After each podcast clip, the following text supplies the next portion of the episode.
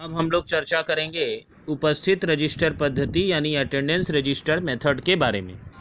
इस विधि में कारखाने के प्रवेश द्वार पर एक रजिस्टर रख दिया जाता है, जिसमें कारखाने के सभी श्रमिकों के नाम लिखे रहते हैं। प्रत्येक श्रमिक के कारखाने में आने और जाने का समय इस रजिस्टर में या तो श्रमिकों द्वारा स्वयं ही अंकित कर दिया जाता है, अथवा इस कार्य के लिए एक समय लेखन लिपिक लिपिक जो है टाइम कीपिंग क्लर्क की नियुक्ति की जा सकती है। इस रजिस्टर को प्रत्येक श्रमिक की मजदूरी ज्ञात करने के उद्देश्य से लागत लेखा विभाग में भेज दिया जाता है और इस प्रकार अटेंडेंस रजिस्टर मेंटेन किया जाता है। यह विधि अत्यंत सरल तथा मितव्ययी है तथा छोटी संस्थाओं में जहाँ श्रमिकों की संख्या बहुत कम होती है, वहाँ लागू की जा सकती है।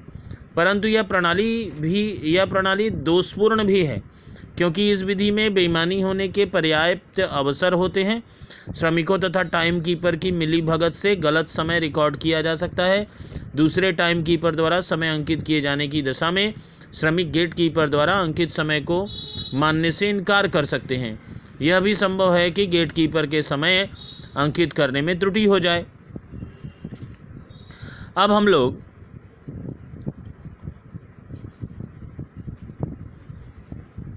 कार्ड समय दर्ज पद्धति के बारे में जानेंगे।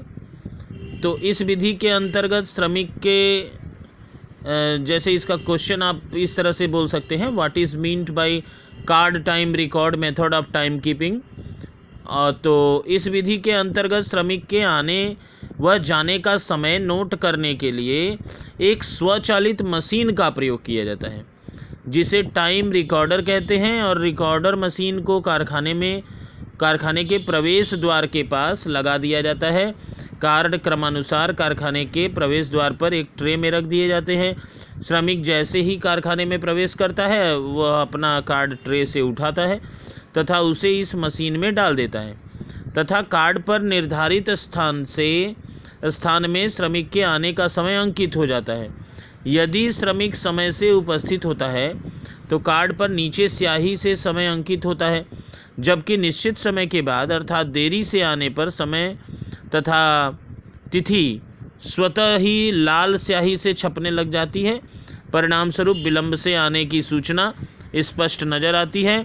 समय अंकित करने का सही यही तरीका श्रमिकों के कारखाने के बाहर जाते समय होता है।